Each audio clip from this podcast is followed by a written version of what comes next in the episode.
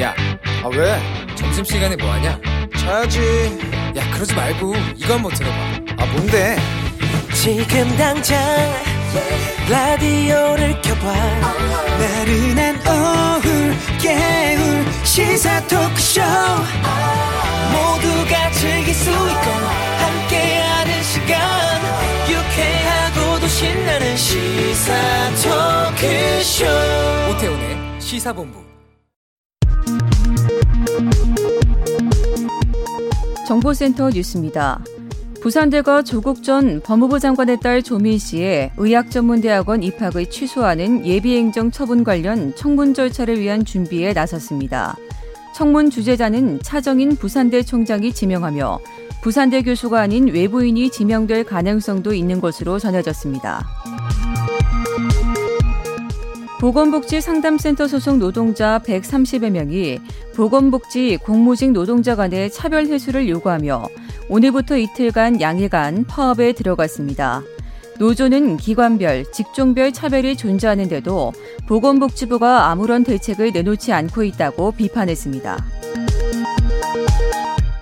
수협중앙에는 올해 상반기 고용 허가제로 배정된 외국인 선언은 정원 3천 명의 2.3% 수준인 69명으로 어촌이 겪는 인력난이 매우 심각한 상태라고 밝히며 정부의 외국인 선언에 대한 입국 재개 조치를 요구했습니다.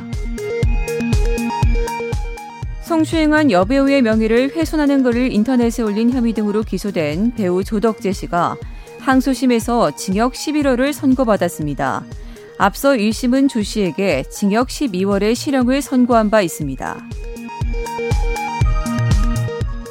일제 강제노역 피해자 유족들이 가해기업인 미쓰비시 메터리얼을 상대로 제기한 손해배상 소송 1심에서 패소한 뒤 항소하지 않아 판결이 그대로 확정됐습니다. 지금까지 정보센터 뉴스 정한나였습니다.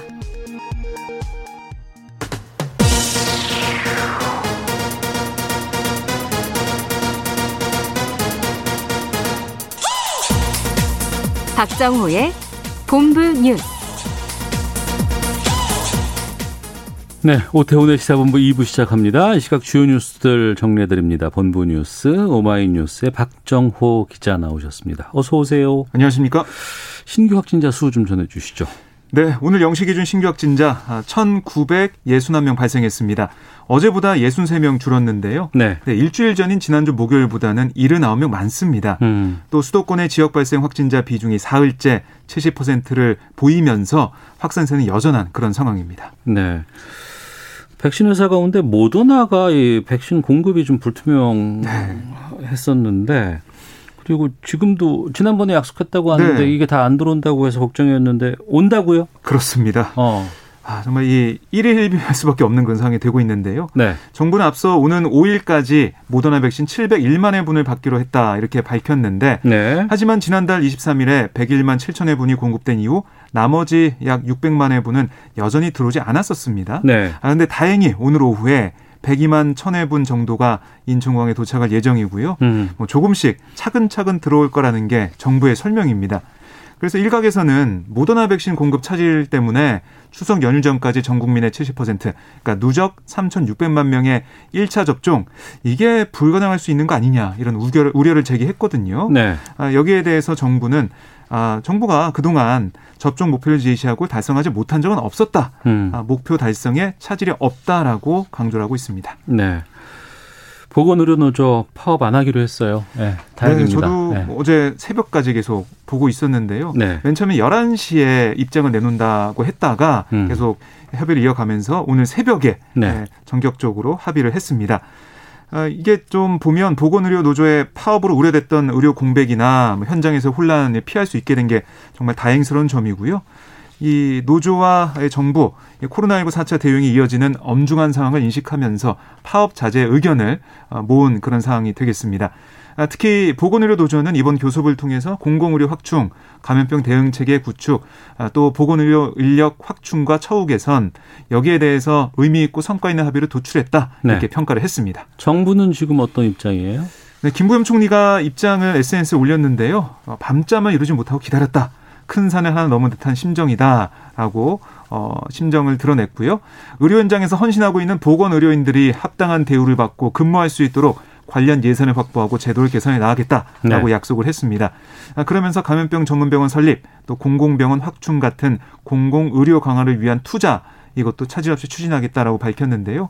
뭐 여러 가지로 보면 국회에서 어 바꿔야 될 아, 그런 부분도 있기 하기 때문에 네. 정부와 아, 특히 여당이 좀 이 부분에서 어떻게 힘을 모아 나갈지 좀 주목을 해봐야 되겠습니다. 합의문 저희 꼼꼼하게 차 봤거든요. 네, 언제까지 뭐 하고 언제까지 뭐 하고 다 이런 약속들이 좀 되어 있던데 이 약속 다 좀 지켜주시길 부탁드리겠습니다. 그렇습니다. 자 그리고 경찰이 양경수 민주노총 위원장 구속했어요. 네, 지난달 13일 구속영장이 발부된 지 20일 만이자 1차 구속영장 집행 시도가 무산된 지 15일 만인데요. 음. 이양 위원장은 올해 5월부터 7월 서울 도심에서 여러 차례 불법 시위를 주도한 혐의로 지난달 13일 법원에서 구속영장이 발부됐습니다. 그러니까 오늘 이 경찰의 작전이 좀 예상하지 못했던 시간, 그러니까 좀 일찍 시작이 됐습니다.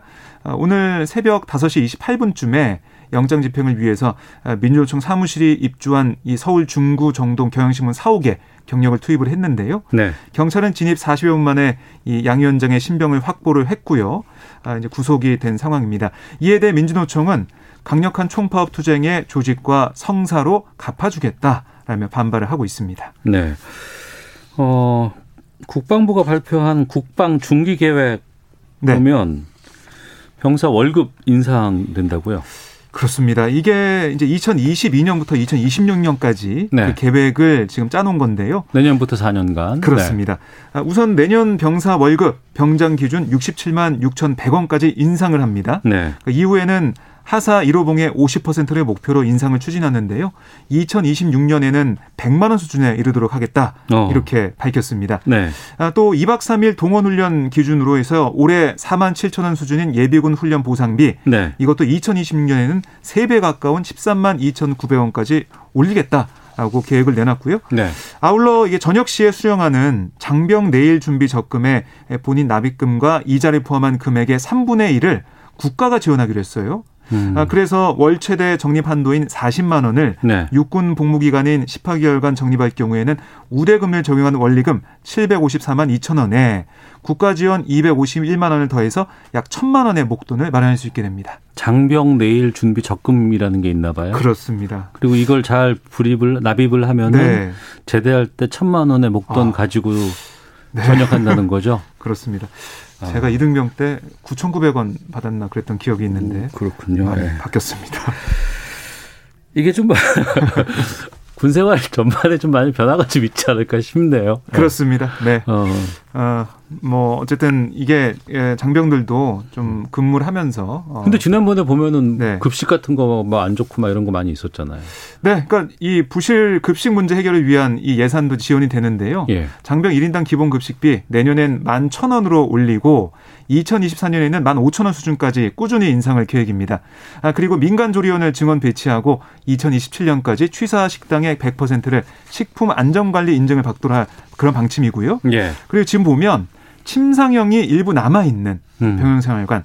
그러니까 침상형이라고 이렇게 쭉그 아, 일렬로 자, 자는 그 네. 침상형 예. 어, 그런 아, 병영생활관도 2025년까지 100% 침대형으로 개선해서 병사들이 더 위생적이고 넓은 공간에서 생활할 수 있도록 조치하겠다 이런 계획을 내놨습니다. 아 그리고 병사가 민간 병원을 이용할 경우에 국가가 지원하는 진료비 이것도 현재 아, 70% 수준에서 최대 94%까지 늘릴 예정입니다. 네. 내년도 남북 협력 기금 어, 올해보다 1.9% 증액됐다고요? 네, 통일부는 2022년도 예산안에 남북 협력 기금을 예, 올해 그러니까 1조 2,456억보다 1.9% 늘어난 1조 2,694억 원 규모로 편성을 했는데요. 네. 이게 남북 협력 기금 사업비를 보면 어, 이번에 1조 2,670억으로 편성을 했는데 2019년부터 4년째 1조 원대를 유지를 하게 됐습니다. 이 기금을 어떻게 쓰냐? 음. 남북 교류와 협력 사업에 필요한 사, 그 자금을 공급하기 위한 그런 건데요. 네. 구체적인 사업이 진행될 때 쓰기 때문에 실제 집행 규모 이게 남북 관계에 영향을 크게 받거든요. 그렇죠. 예. 근데 지난해를 보니까 기금 집행률이 사업비 기준 3.7%에 그쳤습니다. 음. 또 올해 남북 협력 기금 예산도 8월 말 기준으로 1.5%만 진행이 됐거든요. 네. 그러니까 이게 좀 많이 쓰여야 또 남북 관계가 좋아지고 남북 관계가 좋아져야 많이 쓰일 것 같은데 이게 좀 아쉬운 부분입니다. 음. 국민의힘 지금 내용이 좀 큽니다. 정홍원 네. 선거관리위원장이 호소문까지 냈다고요? 네, 현재 상황을 보면 경선도를 둘러싸고 주자간 유불리했다는 공방 가열되고 있습니다. 그래서 일각에서는 정 위원장 이, 이 상에서 사퇴호까지 나오고 있는 그런 상황인데요. 그러자 정 위원장이 호소문을 내고 직접 정면 도표에 나섰다라고 볼 수가 있습니다. 아, 뭐라고 했냐면 처음도 나중도 공정이란 가치를 최고 목표로 삼고 사심 없이 경선을 이끌어가겠다. 상식에 맞고 순리에 부합한다면 소위를 벌이는 용단도 갖겠다. 뭐 이렇게 밝혔는데 네. 어쨌든 정권 교체를 위해서 하나 가 되고 힘을 모아달라 음. 이렇게 거듭 당부를 했습니다. 네. 하나만 더 보겠습니다. 남자 프로배구 대한항공의 공격수 정지석 어, 폭력 혐의로 경찰 조사를 받았다고요? 네, 정지석 선수는 최근 전 여자친구의 고소로 경찰 조사를 받았고요. 불법 촬영 혐의에 대해서는 좀 부인하고 있다라고 알려지고 있습니다. 아, 이 정지석의 데이트 폭력과 불법 촬영 혐의 논란은 최근 전 여자친구라고 주장하는 A 씨의 인터넷 폭로를 통해서 알려졌는데 네. A 씨는 자신의 SNS에 뭐라고 했냐면 정지석으로 추정되는 남성이 무릎을 꿇고 있는 사진, 또 휴대폰 액정이 산산조각난 사진, 또 집안 구석에 카메라가 설치된 사진 등을 공개하면서 피해 사실을 알렸습니다. 네. 뭐 이런 사실이 알려지고 조사까지 진행이 되자 아, 대한항공은 보도자를 냈는데요. 뭐라고 했냐면 어, 이 논란을 초래한 부분에 대해서 배구 팬들께 고개 숙여 사과드린다. 해당 건은 현재 수사가 진행 중인 사안으로 아, 정지석 선수는 모든 훈련에서 제외된 상태에서 관계기관 조사에 충실하게 임할 계획이다 이렇게 밝혔고 예. 아, 구단은 수사 결과에 따라 엄정하고 투명한 후속 조치하겠다 이렇게 강조하고 있습니다. 음, 알겠습니다. 이 뉴스까지 듣겠습니다. 본부 뉴스 지금까지 오마이뉴스의 박정호 기자와 함께했습니다. 고맙습니다. 고맙습니다.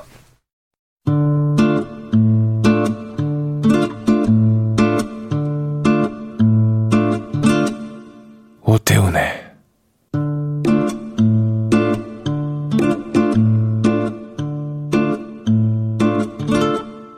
시사본부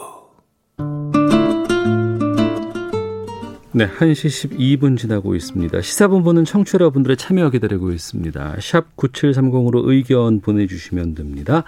짧은 문자 50원, 긴 문자 100원, 어플리케이션 콩은 무료고요. 팟캐스트와 콩, KBS 홈페이지를 통해서 시사본부 다시 들으실 수 있습니다. 또 콩 앱을 이용하시면 일라디오 생방송을 보이는 라디오로 만나실 수 있는데요. 콩 앱 켜시고 일라디오 채널 화면 하단에 있는 캠코더 마크 누르시면 영상으로 만나실 수 있고 유튜브를 통해서도 생중계되고 있습니다.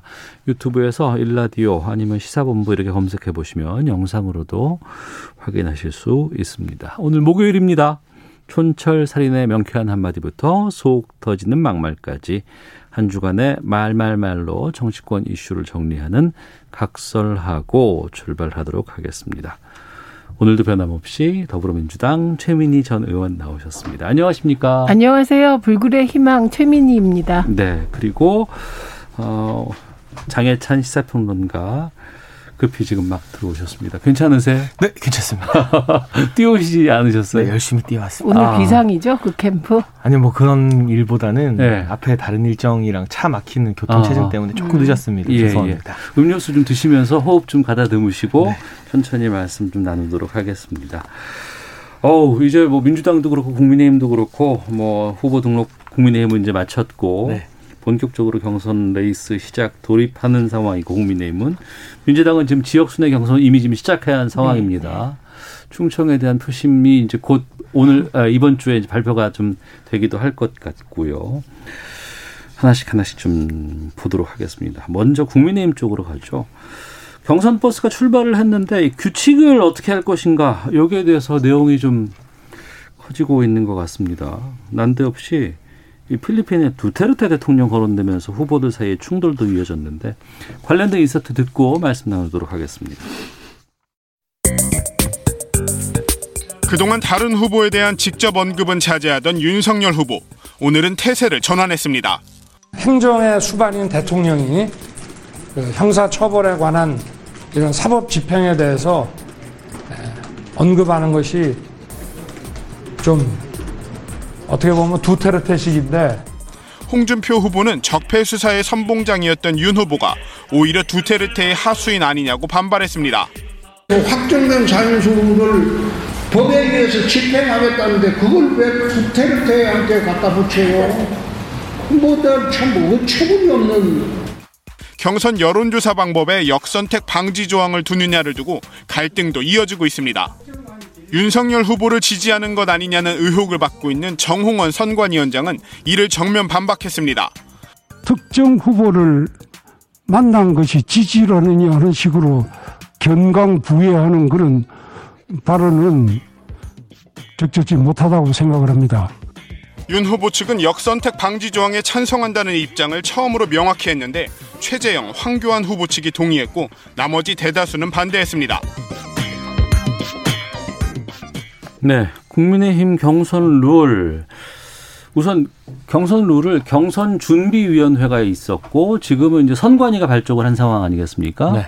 그리고 경선 준비위에서 최고위원회의와 어 일정 정도 룰을 만들어 놨고 그리고 선관위는 이제 새롭게 그 새로 만드는 게 아니고 이제 일정 정도 연계되면서 확정을 해야 되는 것 같던데 어떤 상황이고 뭐가 문제인 거예요? 일단은 경준위에서 만든 룰에 대해서 최고위가 추인을 한 것은 맞습니다만 네. 이준석 국민의힘 대표께서 직접 입장을 밝히셨어요. 모든 전권을 선관위에 위임했다. 그럼 바뀔 수도 있다. 그렇다는 것이죠. 어. 그래서 정홍원 선관위원장과 선관위원들이 네. 새롭게 룰에 대해서 일부 수정을 하거나 전면 개편을 하는 것이 모두 다 지금 용인되어 있는 상황입니다. 네. 그리고 선관위에서 결정된 안에 대해선 최고위는 의결해 주기로 중지를 모았다는 음. 그러한 입장을 이준석 대표께서 말씀을 하셨고요. 네. 정홍원 선관위원장은 아직까지 공식적으로 음. 경선 룰을 어떻게 바꾸겠다 저렇게 하겠다 단 한 번도 공식 입장을 낸 적이 없습니다. 네. 그런데 뭐 일부 후보 캠프에서는 정호원 선관위원장 참 고심 끝에 이준석 대표가 모셔온 분인데 음. 그분의 실명을 거론하면서 사퇴해라. 네.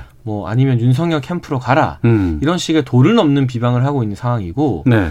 어, 정홍원 선관위원장이 소위 말하는 역선택 방지 룰에 대해서 찬반 의견을 각 후보 캠프에 물었어요. 네. 찬성하는 캠프도 있고 반대하는 캠프도 있고 음. 의견을 물으니까 뭐 윤석열 후보 캠프나 일부 캠프에선 당연히 그 의견을 밝힐 수 있는 것이잖아요. 네. 그래서 의견을 밝혔고 하지만 이 윤석열 후보 같은 경우는 어떤 식으로 결정이 나든 정홍원 선관위원장의 결정을 인정하고 존중하고 승복하겠다는 입장입니다. 음. 이를테면 소위 말하는 역선택 방지룰이 채택 안 될 수도 있잖아요. 네네. 그럼에도 불구하고 선관위원장과 선관위의 결정을 인정하겠다는 것인데 음. 아직 선관위원장께서는 어떤 입장도 낸 바가 없는데 일부 후보들은 좀 너무 앞서가면서 선관위원장 사퇴하라 이런 식의 압박과 흔들기를 하고 있는 게 아닌가 하는 생각이 좀 듭니다. 네.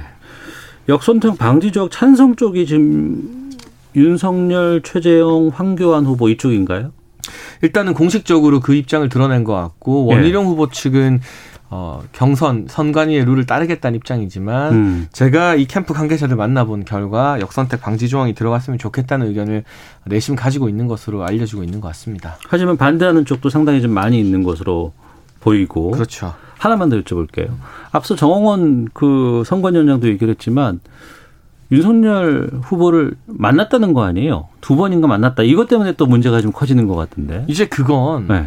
본인이 선관위원장으로 임명되기 전에 임명되기 전에 그리고 당 대표로부터 제안을 받기도 전에 어. 정치 원로를 윤석열 후보가 예방하는 과정에서 만난 것이고요. 예. 휴가 기간에 잠깐 만났고 어. 그런 게 문제가 될 수는 없죠. 왜냐하면 어. 뭐 이준석 대표도 당 대표 되기 전에 네. 특정 후보 지지한다는 발언을 하셨지만 그건 당 대표 경선 이전의 발언이기 때문에 저희가 그걸 가지고 뭐 공정하다 불공정하다 묻지는 않는 거 아니겠습니까? 음. 그러니까 선관위원장 임명 전에 누구를 만났고 했던 것이 선관위원장으로서의 공정성에 연관을 끼치지는 않는다고 생각을 합니다. 알겠습니다. 최민희 의원께서는 이 상황 어떻게 보고 계세요? 참 정치 쪼잔하다 이렇게 아, 만났으면 어떻고 안 만났으면 어떻고 국민들 관심도 없어요. 네, 그래서 별로고요. 예. 제가 이래서 최민희 의원님을 좋아합니다. 네, 다 별로야. 그리고 역선택 방지 조항이 늘 문제가 됩니다. 네네. 네. 이거는 2012년 아. 문재인 후보와 손학규 후보 등등이 겨룰 때도 민주당에서 어, 문제를 삼았어요. 음. 어, 그리고 늘 있었습니다. 그리고 최근에는 뭐 윤석열 후보를 지지하는 쪽에서 네. 이낙연 후보가 당선되는 게 나니까 우리가 역선택하자. 그래서 뭐 내부에 글도 올라와서 한때 문제 됐습니다. 근데 이게 민주당에서 별로 문제가 되지 않는 이유는 음. 룰을 만들 때 막 그 정치 캠프들 사이에서 싸우는데 네. 이게 그 모집단이 100만만 넘어가도 의미 없더라는 거예요. 아, 규모가 그리, 커져버리면. 네, 모집단이. 그리고 네. 또 하나는 그 특정 뭐 사이트에서 누구를 떨어뜨리자 그분들의 영향력이라는 건 100만의 바다 속에서 그 형해화되어 버리더라. 음. 그래서 이렇게 기싸움을 하시는 건데 네. 저는 들어가든 안 들어가든 대세에 전혀 지장이 없는 문제를 놓고 음. 경쟁하시니까 네. 이게 정치권은 늘 저렇게 룰로 싸우네. 나는 음. 지금 그런 거 관심도 없는데. 네. 네. 그래서 어쨌든 같은 편끼리 싸우는 거 되게 싫어하시는 것 같아요. 국민들은 음. 같은 편끼리는 토론을 네. 해도 좀 존중하면서 하는 걸 원하시는 것 같아서 어. 이 논란이 길지 않았으면 좋겠다. 그게 설사 국민의힘이라도 네. 저는 그런 바램이 있습니다. 어, 그럼 그 바램은 바램인데 네. 현실적으로 이게 지금 워낙에 지금 치열하게 논란이 되고 있으니까 네. 어떻게 흘러갈 걸로 네, 민주당은 있습니다 이게. 어. 그게 역선택 방지 조항이라니까 뭐 엄청난 것 같죠. 예, 예. 이게 사실은 법적 미비점에서 나오는 건데요. 이게 국, 그러니까 제가 저는 예를 들면 제가 A라는 사람이 민주당 당원이에요. 음. 그럼 이 사람이 상대당 경선 과정에 못 들어가게 해야 되잖아요. 네. 그러려면 선관위가 어떤 확인을 해줘야 되냐면 이 사람 민주당원이다를 확인해서 국민의힘에 줘야 돼요. 음. 이런 시스템이 현재 법적으로 갖추어져 있질 않아요. 네. 그렇기 때문에 이 문제가 계속 나오는 건데 사실 민주당 당원이면서 국민의힘에 가서 그 경선에 참여하는 건 그건 도덕적으로 안 되는 거잖아요. 그런데 그 국민의힘에서 김재원 최고위원이 그 한번 이전에도 한 적이 있었고 그건 자유라고 또한 적도 그러니까 있었잖아요. 그렇게 하시면 안 되는 안 거죠. 되는 그건 건데. 그냥 말씀하신 아, 거고. 그분이 아. 경선 인단에서 배제됐다 하더라고요. 아 그래요? 네. 네, 어. 네. 그러니까 배제가 되는 게 맞는 거예요. 예. 그 당원인 신분이 확인돼서 그런데 확인할 길이 없어요. 음. 그러니까 이 논란을 원칙적으로 없애려면 선관위가 적극적으로 그 예를 들면 경선인단이나 뭐 명단을 쭉 보고 여기에 다른 당 당원들은 빼줄 수 있게 네. 법을 바꾸면 이 논란 없어져요. 음. 지지라는 건 굉장히 추상적이잖아요. 저 민주당은 어떻게 되어 있냐면 그 당신이 국민의힘을 지지합니까? 혹은 민주당을 지지합니까? 중도. 이렇게 봤을 때 국민의힘 지지한다면 그분은 빼는 거예요. 네. 역선택 방지라는 게 어마어마한 게 아니고 딱 고가정이거든요. 민주당은 어. 그걸 채택해서 하고 있습니다. 민주당은 예. 하고 있습니다. 왜냐하면 음. 이게 그 민주당은 이 경험이 오래됐기 때문에 네. 사실 넣나 안 넣나 별 의미가 없으나 문제 제기가 늘 되니까 넣는 게 낫겠다 이렇게 결정을 한 것이고요. 그러나 결과를 보면 의미가 없다 음. 네, 이 말씀 드립니다. 큰 의미가 없는 거 가지고 이렇게 지금 선거 그러니까 룰 정하기 전에 막 이제 여러 가지 좀 어, 이야기가 오가고 있는 상황인데 룰은 언제 결정나요? 9월 그 6일인가요? 선관위에서 5일인가 6일에 최종적으로 결정을 내린다고 했고요. 어. 제각 후보 캠프의 의견을 듣는 절차가 진행됐고 예. 여론조사 기관 전문가들도 아마 의견을 낼 것 같습니다. 음. 그런데 저희는 좀 쿨하다는 말씀을 드리고 싶어요. 의견을 내라고 하시니 네. 당연히 캠프 차원에서 의견을 낼 수 있는 거 아니겠습니까? 입장 줄 수 있죠. 네. 그런데 일관되게 어. 후보께서도 어. 제 뭐 공식 행사 백브리핑에서 기자들의 질문을 받고 예. 선관위가 어떤 결정을 하든 승복하고 존중하겠다는 입장을 밝히셨습니다. 음. 그 말은 설령 이 캠프의 입장과 다른 결론이 나와도 윤석열 후보는 인정하겠다. 네. 정홍원 선관위원장을 뭐 압박하거나 흔들지 않겠다는 뜻인데 아직 이분이 어떤 결정할지 모르잖아요. 선관위에서 음. 어떤 결정할지 모르는데 단 한 글자의 공식 입장도 나온 게 없는데 벌써부터 이 특정 후보 두 분 같은 경우는 정홍원 선관위원장 실명을 거론하면서 사퇴하라고 합니다. 이건 네. 당 대표가 정말 고심 끝에 어렵게 모신 분에 대한 예의가 아니다. 이건 음. 정홍원 위원장에 대한 예의도 아니지만 당 대표에 대한 예의도 아니라고 생각을 합니다. 네. 근데 이 국민의힘의 이 부분은 약간 복잡한 게 있습니다. 그게 뭐냐면 호남 문제가 끼어 있어요. 혼합? 호남. 아, 호남. 음. 예, 예. 왜냐하면 국민의힘이 어, 김종인 위원장 시절부터 한 게 호남 확장이었거든요. 예, 예. 근데 그렇죠. 호남 확장을 이준석 대표가 그대로 받아들였고 그건 올바른 길이잖아요. 네. 그런데 예를 들면 어 역선택 방지 조항의 설계를 할 때 그 설계 내용이 잘못되면 호남 배제로 비출 수 있기 때문에 음. 이 부분에 대해서는 좀 유의를 해야 될 필요가 있습니다. 그리고 저는 이번에는 들어갈지 안 들어갈지 모르지만 제가 앞서 얘기한 정당법, 선거법 그 관련된 조항을 바꾸지 않는 한 네. 국민의힘도 매번 이 문제가 제기될 음. 테고 음. 결국은 정신상으로는 민주당 지지자나 민주당 당원이 국민의힘 경선에 참여하는 게 옳지 않기 때문에 네. 언젠가는 넣게 될 것이다. 음. 그런데 그게 지금 이 시점이냐를 놓고 따지는 것으로 보입니다. 네. 그런 여러 가지 후 캠프 간의 후보 간의 이야기가 오가는 와중에 뭐 왜 좀 외교적 결례 이 얘기까지 지금 나오고 있는 상황이에요.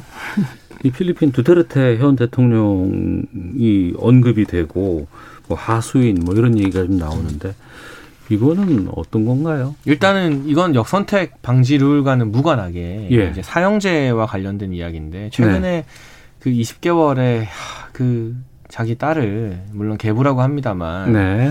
어좀 제가 이 참 이걸 언급하기가 마음이 힘들어요. 이 뉴스가 네, 네 너무나 네. 가슴 아픈 어제 저희가 다루기도 했습니다. 네, 어쨌든 예, 그 예. 사람에 대해서 홍준표 후보가 꼭 집어서 사형을 집행하겠다고 말씀을 하셨잖아요. 그러니까 홍 후보는 사형제를 음. 지금 어, 하겠다는 입장이잖아요. 네, 실질적으로. 예. 그런데 그 물음을 받은 윤석열 후보가 그건 이제 두테르테 시기다라고 했는데 음. 그 뒤에 또 다른 발언이 붙거든요. 네. 그 발언을 보게 되면 흉악범 문제로 우리 국민들이 안전에 위협을 느낀다면 음. 국회와 협조해서 네. 시스템적으로 제도적으로 흉악범으로부터 국민을 안전하게 지켜주는 제도 개혁을 하는 것이 대통령의 역할이다. 그런데 본, 질은 거기에 있는데 네, 네. 특정 예를 들면은 가해자나 음. 주요 사건의 범인 한 사람 한 사람을 짚어서 누구는 사형, 누구는 사형 아니다. 이렇게 판결 내리는 건 대통령의 권한이 아니라는 거죠. 사건 네. 분립상 사법부의 권한인 것이고 음. 만약에 이게 용인이 되면 모든 이 이슈를 모으는 사건마다 대통령님, 이 친구는 사용해야 됩니까? 이 친구는 무기징역입니까? 대통령의 판단을 묻게 되고 그건 결코 적절한 국가 시스템 차원의 방식이 아니기 때문에 네. 그 부분에 대해서 삼권 분류의 원칙을 말한 것이고 결코 흉악범에 대해서 뭐 사용하면 안 된다. 뭐 법을 약하게 적용해야 된다 그런 차원의 말이 아니었어요. 그리고 네. 두테르테 대통령이 실질적으로 본인이 직접 이 필리핀의 마약 사범들에 대한 직결 사형 처분을 지시 내린 적이 있잖아요. 그걸 예로 든 것이지 뭐 두테르테 대통령을 이 발언 자체에서 비하했거나 비난한 것은 아니고 음. 대통령이 직접 사법 절차에 개입하는 하나의 세계적인 예시가 두테르테 대통령이라서 비유를 쓴 것뿐이라고 생각을 합니다. 네. 근데 이제 기억에 남는 건 두테르테밖에 안 남으니까. 또 언론도 그렇게 뽑고 네, 있으니까 또. 네. 이제 헤드라인이 뽑히는 게 사실은 발언의 전부 같고 지금 장혜찬 평론가께서 이렇게 말씀하신 거는 그거 다 알 것 같아요 국민들도. 네. 음. 근데 왜 하필 다른 나라 대통령 이름을 안 좋은 논쟁에 끌어들이느냐 이런 걱정인 거고 앞으로 안 하시면 되죠 뭐. 네, 네. 근데 이거는 그 홍준표 어, 후보가 얘기한 건 우리가 극악한 범죄를 앞에 두고 다 감정적으로 어, 분노하죠. 막 분노해서 네. 이렇게 했으면 좋겠어라고 다 말합니다. 그래서 요 발언의 내용에 대해서 어쩌면 동의하는 국민들이 더 많으시리라고 봐요. 음. 그런데 그걸 대권 후보가 얘기하기에 적절한가? 안 그렇죠. 음. 그건 장혜찬 평론가가 설명한 것과 동일합니다. 네. 근데 그랬을 때 대응할 때 이제 추격하는 후보니까 시원하게 지를 수도 있는데 1위 후보는 국민들이 요구하시는 게 다르잖아요. 어, 그러니까 이런 이런 비판 예를 들면 필리핀하고 그, 그 우리가 외교 하고 있는데 그러면 두테르테 대통령 만날 일이 있는데 어떡할 거야? 이 얘기가 나오는 건 그러니까 두 분 다라고는 하지만 사실 1위 후보에 대해서 더 묻게 되는 거죠. 그러니까 음. 앞으로 조심하면 되죠. 1위라서 받는 네, 말을 것이다. 잘 네. 얘를 잘못 들었고 어. 그러니까 앞으로 조심하면 되죠. 뭐 이게 길게 음. 얘기할 건 아닌 거라고 봐요. 두테르테 대통령은 이런 예시에 자기 이름 등장한 거 좋아하지 않을까요? 아마 어. 그런 식의 철권 통치를 하시는 분이다 보니까 이게 옳다 그르다 어, 윤석열 후보 발언에서 가치 판단이 있었던 게 아니라 예. 그런 식으로 대통령이 사법 절차에 개입하는 방식은 두테르테식인 건 맞잖아요. 음. 거기에 대해서 언급을 한 건데 아, 저도 지금 최민희 의원님이 말씀하신 것처럼 삼권 분립이라는 게 민주주의에서 굉장히 중요한 원칙인데 물론 국민적 공분을 이해하고 저도 제 개인 SNS에서 이 재판부에서 이 해당 20개월 영화를 살해한 이 계부에 대해서 사형 판결을 내려줬으면 좋겠다는 글을 제가 SNS에 올린 적이 있습니다. 네. 그런데 대통령이 되겠다는 분이 음. 그 집행에 대해서 내가 되면 집행을 하겠다 말겠다 하는 것은 잘못하면 권한 남용이 될 수 있다. 그런 알겠습니다. 집행 절차가 국민 법감정에 맞게 잘 진행되도록 음. 제도를 가다듬어서 이 사법부와 입법부가 잘 역할할 수 있도록 돕는 것이 대통령의 역할이라는 네. 본질적인 이야기를 좀 하고 싶었던 맞습니다. 것 같습니다. 맞는데 네. 그래도 참고는 앞으로는 다른 나라 대통령 이름은 거론하지 마세요라고 조언하는 게 맞겠죠. 알겠습니다. 네. 하나만 이거는 최민희 의원께 좀 질문하고 네, 네. 좀 잠깐 쉬었다 와야 되겠는데 홍준표 후보 지지율이 지금 많이 올라가고 있어요. 음. 유의미하게 좀 확 뛰고 있는 느낌이 좀 드는데 어떻게 보세요? 그러니까 이건? 가장 유의미한 지지율을 보시려면 네. 보수 지지층 나, 내가 보수다 라고 하는 분들만의 홍준표 후보에 대한 지지율을 보셔야 되고 더 유의미하려면 국민의힘 지지층에서 봐야 되는데 사실 보수에서 올랐어요. 근데 음. 국민의힘 지지층에선 여전히 윤석열 후보가 50% 넘습니다. 음. 그러니까 어, 홍준표 후보의 지지율이 오른 건 맞지만 네. 그것이 무슨 뭐 상황을 바꾸고 음. 야당의 음. 후보의 서열을 바꿀 수준은 아니다. 네. 그리고 전체를 놓고 국민 전체를 놓고 보수 후보를 물어보면 더 많이 올랐어요. 어. 그걸 보면 민주당 지지하는 분들이 홍준표 후보를 더 많이 지지하고 있거든요. 예. 그렇기 때문에 그거는 저는 크게 유의미하다고 생각하지 않습니다. 음. 캠프에서는 어떤 입장이에요? 근데 사실은 저희가 주장하는 것처럼 여러 가지 데이터를 제가 오늘 구체적 수치를 언급할 수는 없잖아요. 네, 그거 해주시면 안 됩니다. 예. 준비가 안 되어 있기 때문에. 네. 하지만 한두 조사가 아니라 여러 조사에서 음.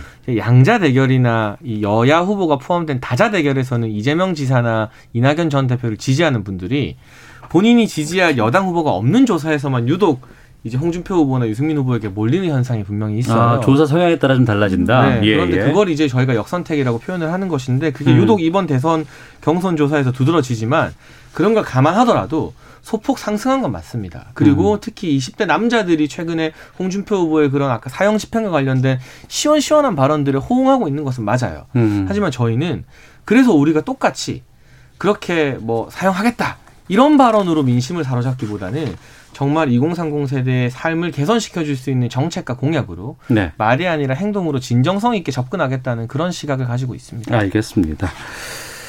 자, 각설하고 함께하고 계시는데요. 어, 기상청 교통정보센터 다녀와서 두 분과 계속 이번엔 민주당 쪽 상황 살펴보도록 하겠습니다. 날씨와 미세먼지 정보 윤지수 씨가 전해주십니다. 네, 날씨입니다. 지금도 하늘이 흐리고 곳곳에 약하게 빗방울이 떨어지는 곳이 많고 전남권과 경남권, 제주도 지방은 비가 제법 내리고 있습니다. 내일까지 서해상에 위치한 기압골의 영향을 받기 때문에 오늘은 주로 충청 이남 지방, 내일은 남부 지방을 중심으로 이 영향을 좀 더 받게 될 것으로 예상됩니다. 전라권의 경우 내일 아침까지, 경상권은 내일 낮, 제주도 지방은 내일 밤까지 비가 이어지는 곳도 많은 가운데 전라남도 남해안과 경남권 남해안, 제주도 지방은 20에서 60mm, 특히 전라남도 남해안과 제주도의 남부, 산지에서는 80mm 이상 상당히 많은 비가 더 내리는 곳이 있다는 점 참고하시면 좋겠고 있고요. 그 밖에 전남권, 경남권은 10에서 40mm, 충남권과 전북, 경북권 남부 지역은 5에서 20mm, 수도권 지역과 강원 남부 산지 지역에서도 오늘 낮까지 약하게 비가 내려서 1mm 안팎의 예상 가후량이 잡혀 있는 상황입니다. 이런 가운데 오늘 낮 최고 기온은 서울과 전주가 26도, 대전, 강릉, 독도는 25도, 세종, 대구, 부산 24도 안팎까지 올라 대부분은 어제보다 높겠지만 경상권을 중심으로 어제보다 조금 낮은 기온 예상되고 있습니다. 한편 미세먼지 상황은 아주 좋습니다. 서울의 경우 초미세먼지는 1세제곱미터당 5마이크로그램, 미세먼지는 14마이크로그램을 나타내고 있고요. 전국적으로 비슷한 상황입니다. 다만 오존 농도가 경기도 북부 지역을 중심으로 오후 한때 일시적으로 나쁨 단계에 이를 가능성이 있습니다. 지금 서울 기온은 25.9도입니다. 다음은 이 시각 교통 상황 알아보겠습니다. KBS 교통정보센터의 이현 씨입니다. 네, 차가 많은 시간대는 아닙니다. 다만 점심 식사 후에 졸음운전 조심하셔야겠는데요.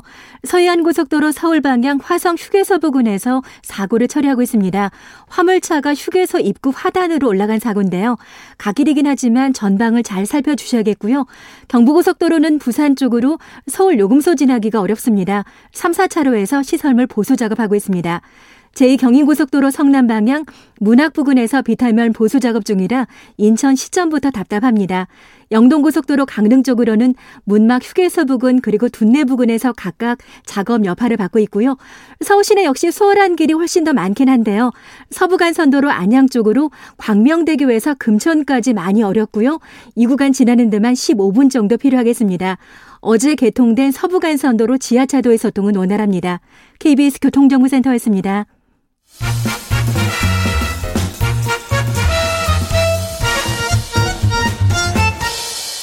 오태훈의 시사 본부. 네, 각서라고 돌아왔습니다. 더불어민주당 최민희 전 의원, 장혜찬 시사평론가, 윤석열 캠프에 있습니다. 함께 말씀 나누고 있는데요. 청취자 의견 잠깐 소개해드리고 민주당으로 가겠습니다. 0493님은 사형 집행에 대한 승인권은 대통령에게 있는 것으로 알고 있습니다. 삼권 분립과는 다른 게 아닌가 싶은데요. 라는 의견도 주셨고 7026님은 홍준표 후보는 삼권 분립에서 대통령이 사건마다 의견 개진을 한다는 게 아니라 대법원에서 사형 확정 판결 난 사형수에 대해서 집행을 승인하겠다는 의미로 이야기한 것이겠죠? 라는 의견도 좀 들어와 있는데요. 민주당 상황 보겠습니다. 권리당원 투표 들어갔고 주말에 결과가 나옵니다. 충청 표심이 어떻게 될 것인가 여기에 대해서 많은 분들이 관심 좀 집중되고 있는 상황인데요. 준비된 인센트 듣겠습니다.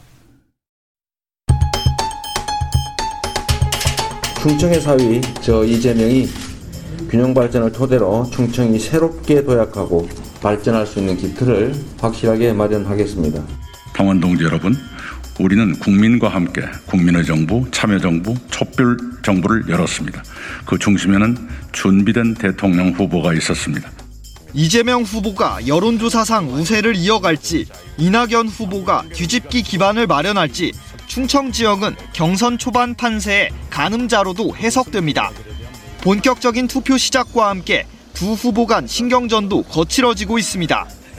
이재명 후보는 무료 변론과 위법 가능성을 제기한 이낙연 후보 측 윤영찬 의원을 향해 허위 사실 음해는 선거 범죄라며 직접 사과를 요구했습니다. 반면 이낙연 후보 측 윤 의원은 인신공격이라고 반박하고 자신의 의혹 제기는 검증 차원이라고 맞받았습니다. 네. 첫날 투표율이 26.43% 첫날 치고는 상당히 높은 편이라는 평가가 음. 나오고 있는데 최민 의원님께서는 이 수치가 어떤 의미라고 보세요? 그러니까 우선 이번 민주당의 경선 투표가 굉장히 복잡합니다. 네. 어, 권리당원이 있고 대의원이, 대의원이 있고, 있고, 선거인단도 예. 한꺼번에 모집한 게 아니라 1차, 2차, 3차. 그랬죠. 예. 네, 이건 아마 그 순차적으로 어, 표를 공개함으로써 관심도를 집중시키겠다는 그 발표도 같아요. 다 다르더라고요 보니까. 예. 예. 그래서 어, 토요일에 발표되는 거는 충청 지역의 대의원 권리당원의 표심입니다. 네. 어. 그러니까 이게 대의원은 완전 조직표고요. 네. 그러니까 이 대의원의 조직표는 어, 시의원, 도의원을 얼마나 확보했느냐, 음. 지역위원장을 얼마나 확보했느냐, 뭐 네. 이런 게임이 되고, 어. 그다음에 권리당원 표를 확, 이게 공개합니다만 권리당원은 옛날에는 지역위원장이 거의 100% 장악했다고 하는데 지금은 그러지 않습니다. 예. 권리당원은 각자 판단을 하시기 때문에 어. 판단하기 어려워요. 그리고 대의원과 권리당원이 다 가중치가 없어요. 예. 선거인단도 1, 대의원도 1. 어. 그러니까 제가 예측하기엔 거의 여론조사와 비슷하게 나올 거다. 음. 그동안의 충청 지역의 여론조사 나왔던 것들 네. 그대로 나올 거라고 봅니다. 특별히 뭐 갑자기 어떤 특정 후보가 확 쏠림 현상이 나타나거나 또 막 또 뭐 뒤집힐 뭐가 뭐 나오거나 그러지는 않을 것 같습니다. 그냥 음. 여론의 흐름대로 갈 거다 이렇게 봅니다. 지역 순회 경선에서 우리가 상당히 많이 기억나는 장면은 이제 노무현 음, 후보 네. 이제 광주 뭐 광주죠. 이럴 때였고 맞아요. 그때는 제주부터 밑에서 싹 이렇게 올라왔었잖아요. 네. 근데 이번엔 충청부터 이제 처음에 이제 음. 민심을 반영하게끔 되는데 또 충청 민심은 정치권에서 의미하는 바가 좀 크잖아요. 대개 충청도가 편들어주는 쪽이 이긴다. 네. 이렇게 되어 있는데 저는 이상민 위원장이 충청도라 충청도부터 하신 거 아닌가? 그러니까 뭐 우리가 어떤 결정할 때 뭐큰 아, 의미가 있을 것 같지만 네. 사실은 그런 거 다 영향을 주거든요. 그래서 음, 별 맞아요. 충청도건 제주도건 뭐 강원도에서 시작하건 이런 것도 별 의미가 없다. 네. 그래서 결국 이 대결은 조직 그리고 오랜 인간관계의 끈끈함, 끈끈함 대 승리 가능성의 싸움이다 이렇게 봅니다. 음. 충청도도 거기서 예외일 수는 없다. 예. 그래서 몇 분 조직력이 강한 이제 그 후보들이 있지 않습니까? 그 후보들의 득표율은 여론조사보다 약간 올라갈 것 같아요. 음. 그런데 그게 무슨 뭐 판세에 영향을 줄 정도는 아닐 거라고 봅니다. 이건 제 의견이 아니고 네. 그냥 여론조사 전문가들 의견입니다. 음. 저도 최민희 의원님 의견에 동의하는 게 예. 선거판 띄어보면 조직 조직 이야기를 많이 하는데 시대가 변할수록 저는 조직의 영향력이 되게 약화되고 있다고 생각을 해요. 어. 그리고 대선 같은 중요한 선거에서는 각 당의 지지자들이 정권 교체냐 정권 재창출이냐 결국 당선 가능성에 가장 많은 비중을 두고 투표를 하게 됩니다. 음. 예전처럼 당협위원장이나 또는 뭐 이 도지사나 이런 사람들이 소위 말하는 오더를 내려서 누구 찍어라 한다 해서 기계적으로 거기에 속한 당원들이 투표하는 시대는 예전하게 끝났거든요. 그러니까요. 그렇기 네. 때문에 저는 야당은 그 비중이 더 클 거고 여당에서도 음. 당선 가능성이 유권자들 당원들의 어떤 표심에 가장 많은 영향을 끼칠 거라고 보고 네. 특히나 충청 같은 경우는 우리가 뭐 일반적인 보수색도 또 일반적인 진보색도 아닌 중도적인 지역으로 분류를 하는 것 아니겠습니까? 그럼 더더욱 당선 가능성을 높이 평가하게 될 텐데 음. 어, 일단은 말씀하신 것처럼 뭐 이상민 위원장의 지역 연구가 되었든 무엇이 되었든 충청에서 스타트를 끊었는데요.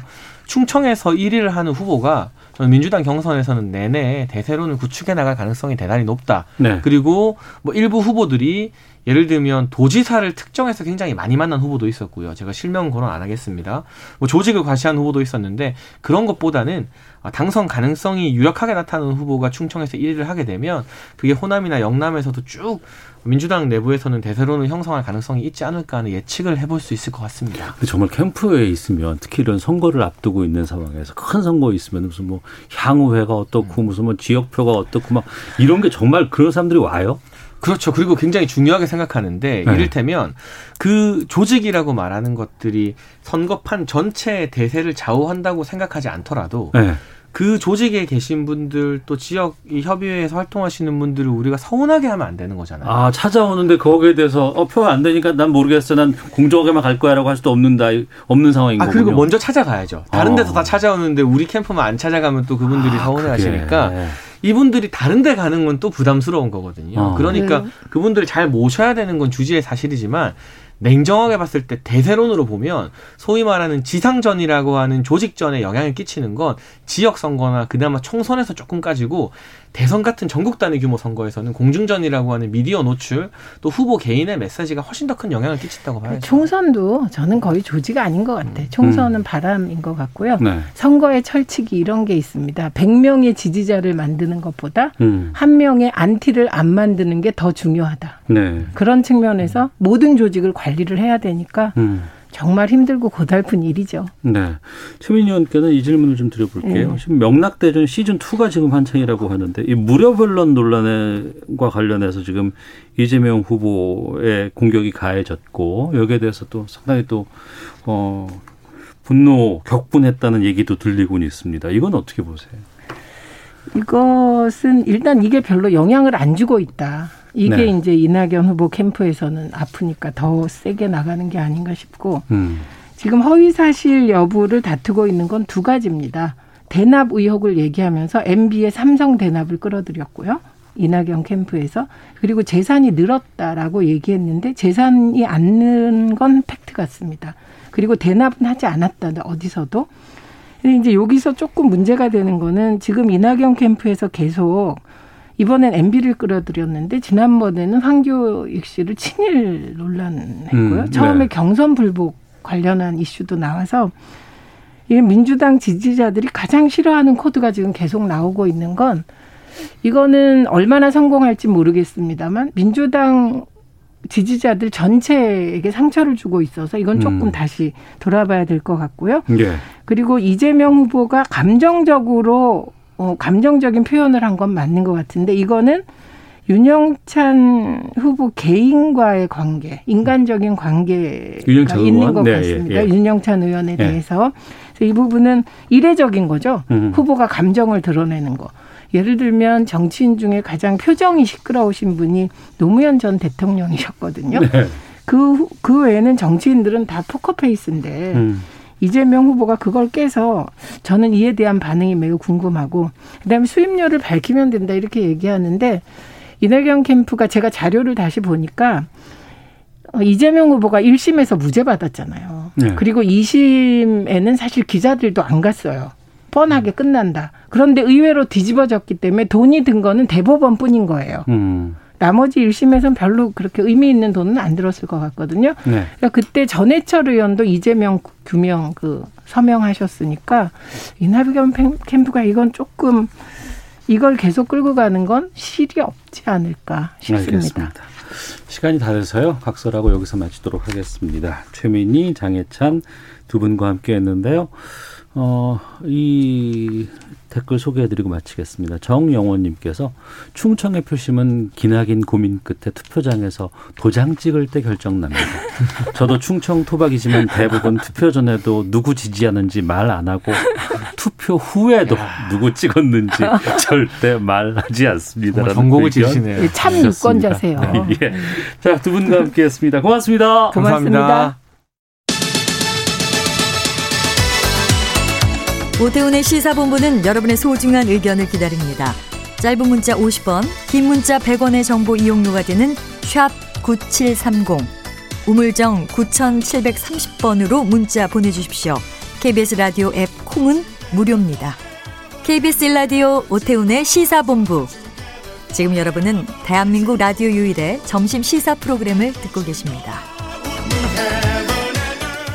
올해 들어서 군에서 잇따라 뭐 공군, 해군, 육군까지 성추행 피해 부사관 여러 가지 문제점들 좀 있었죠. 어, 지난달 31일에는 군내 성범죄 또 사망 사건 관련 범죄 등을 처음부터 민관 수사기관과 법원이 수사하고 재판하는 군사법원법 개정안 통과되기도 했습니다. 군대 생활과 관련된 것, 군대 병폐 이런 것들 많은 분들께서 체험하고 분노하고 또 여기에 대해서 의견들이 많습니다. 근데 최근에 이런 문제, 군대 내 고질적인 병폐를 고발한 드라마가 큰 어, 화제를 모으고 있다고 하는데요.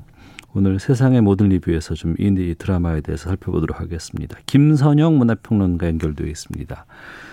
나와 계시죠? 안녕하세요. 네, 안녕하세요. 예. 드라마 제목이 DP라는 작품이라고 네. 하는데 어떤 작품이에요? 이게 이제 DP라는 제목부터 좀 약간 낯선 분들이 계실 텐데요. 예. 이게 디지털 펄스라는 음. 그 영어의 약자예요. 네. 그래서 군대에서 이제 탈영병들을 추적해서 잡는 네. 체포 전담조라는 그 육군 헌병 내에 있는 보직을 가리키는 제목이거든요. 네. 이게 웹툰이었다면서요? 맞습니다. 이제 인기 웹툰 작가 김보통 씨가 2015년에 연재한 웹툰을 원작으로 했고요. 김보통 작가는 이제 본인이 군 생활에서 이제 DP 경험이 있어요. 네. 그래서 이 내용을 가지고 이제 원작을 썼고 음. 이번에 또 역시 극본에 참여를 해서 네. 좀 이렇게 사실성을 높이고 있는데요. 이게 최근에 지난달 27일 넷플릭스에서 6부작 드라마로 이 원작을 드라마화한 시리즈가 이제 공개가 되면서 네. 어, 많은 분들이 좀 아, 정말 소름 끼친다. 음. 너무 사실적이다. 뭐 이런 네. 평을 많이 해주고 계시고요. 그 내용은 이제 제목처럼 이제 정혜인 씨와 구교환 씨가 주연인데 이제 그 두 명의 그 디피주에 속한 군인들이 탈영병들을 추적하면서 이제 그들의 어떤 사연이 되게 다양할 거 아니에요. 네. 그 사연 속에 숨겨진 어떤 부조리한 군대 현실과 직면하는 이야기를 주 내용으로 하고 있어요. 사회에서 이 동료들이라든가 선후배 간에 이제 뭐 술을 마시거나 대화를 했을 때 네. 제발 군대 얘기하지 마라. 그렇죠.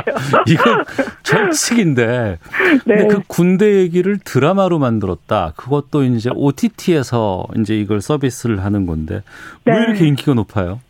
그러게요. 이게 공개되자마자 이제 네. 국내 시청 순위 1위로 올랐고 음. 이제 세계적으로도 이제 190여 개국에 공개가 됐는데 네. 전 세계 시청 순위 14위를 기록을 해서 이틀 만에 이틀 만에요. 네. 어. 그러니까 군대라는 소재고 그것도 이제 탈영병 굉장히 어두운 소재잖아요. 네. 그런데 이렇게 인기를 끄는 이유에 대해서 이제 많은 분들이 가장 큰 거는 이게 정말 하이퍼 리얼리즘 극사실주의다. 네. 이 군대 내에서 이들이 탈영하는데 이유가 있죠. 어. 대부분 이제 진짜 많은 분들이 짐작하시듯이 군대 내에서 굉장히 일상화된 어떤 구타라든지 가혹 행위 같은 것들이 네. 이들을 이제 탈영이라는 극단적인 상황까지 몰아가는데 이런 것들이 굉장히 음. 정말 극단적인 사실주의라고 평가받을 정도로 생생하고 구체적으로 묘사가 돼 있어요. 네. 이게 사실 지상파 드라마라면 이게 좀 표현 수위라든지 이런 조절하는데 어느 정도 많은 제약이 따르지만 그렇죠. 넷플릭스 같은 경우에는 이런 검열에서 상대적으로 자유롭기 때문에 음. 굉장히 좀 사실적인 묘사가 가능하고 그러한 것들이 이 작품 속에 뭐 리얼리즘과 어우러져서 어, 요 군대를 다녀오신 분들은 아 군대 두 번 간 것 같다. 네. 뭐 다시 한번 입대한 것 같다. 이런 반응이 나올 정도로 음. 굉장히 사실적이다라는 평가들이 많이 나오고 있어요. 네. 아니 우리나라 사람들이야 다 남자면은 군대 가야 된다 이런 얘기는 네. 어렸을 때부터 들어왔고 저도 뭐 30년 전에 입대를 했어서 워낙 오래돼서 그게 근데 다 기억이 나고 생생하게 다 떠오르고 하거든요. 아, 네. 해외에서는 솔직히 네. 입대한 사람들이 얼마 되지도 않을 거고 거기는 뭐 우리처럼 의무제도 아니고. 네네. 근데 해외 시청자 반응을 보니까 네네. 이 드라마가 진짜 한국 군대 현실을 많이 반영했다면 나는 조금 실망할 것 같다. 한국은 아시아 최고의 선진국인데 이 정도라니. 네. 이거 픽션 맞지? 진짜 한국 군대는 이렇지 않지? 라는 질문도 있다고 하고. 맞아요. 송중기가 나왔던 그 드라마와 너무 다르다. 태양의 후예 얘기하는 것 그렇죠. 같은데. 그렇죠. KBS에서 했던 국민 어. 드라마죠. 해외에서도 왜 이렇게 관심이 높은 거예요?